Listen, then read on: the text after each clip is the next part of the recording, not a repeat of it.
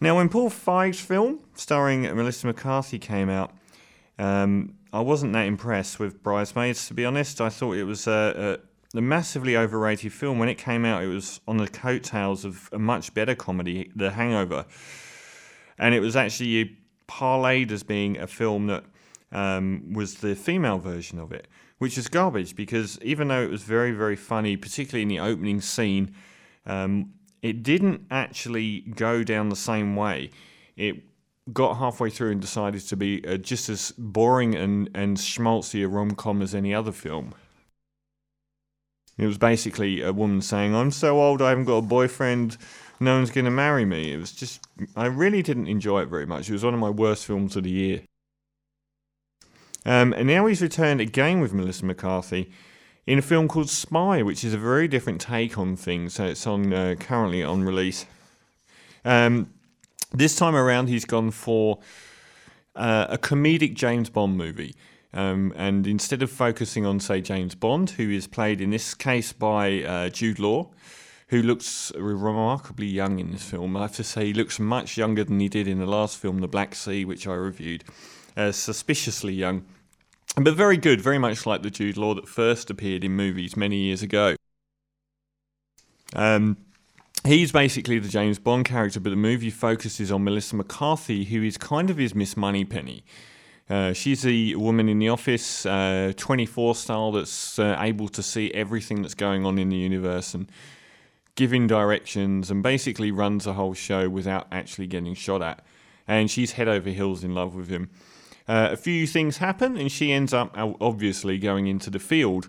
Um, and quite humorously, they even even though they've it's been criticised that they trade too much on uh, Melissa McCarthy's looks or weight in this film, which uh, I didn't. I think they do occasionally. I thought it was quite funny that every time they give her a cover and send her into a field, it's somebody much much fatter and older than she already is. So it's it's kind of like everyone she gets has, has got a grey wig when she's expecting to be this glamorous super spy.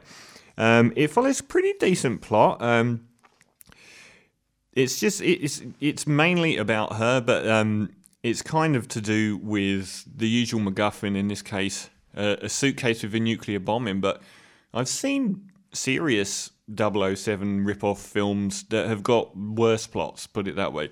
Uh, they do actually maintain a relatively strong grip on that and allow the humour to sort of coagulate around it.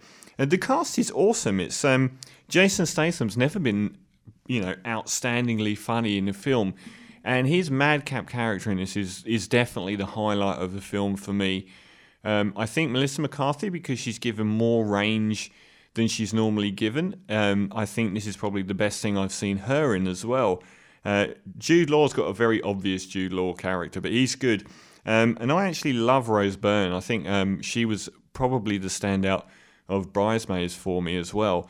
Uh, and she's given a very strong character in this film, and and it goes down as well. It's uh, it doesn't just stop at the main famous people. Some of the uh, extra layers of uh, supporting roles are extremely funny as uh, the film goes along.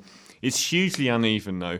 That's the biggest criticism I would level at it it can be riotously funny and then sort of dip into a different mode and then back into riotously funny. Um, but it's got it's it works well as an action movie. It's got some blood and guts in it. It's got um, some violence in it. Uh, it's got some decent action set pieces in it, and it's very funny. Um, I th- I found it a thoroughly entertaining movie when I thought Bridesmaids was half a decent comedy and half a, a terrible movie.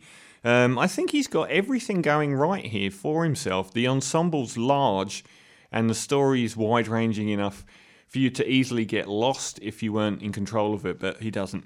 So I'm going to give Spy uh, seven and a half out of ten, which is uh, purely for enjoyment. I found it very funny. Uh, this is from the feature album by Tame.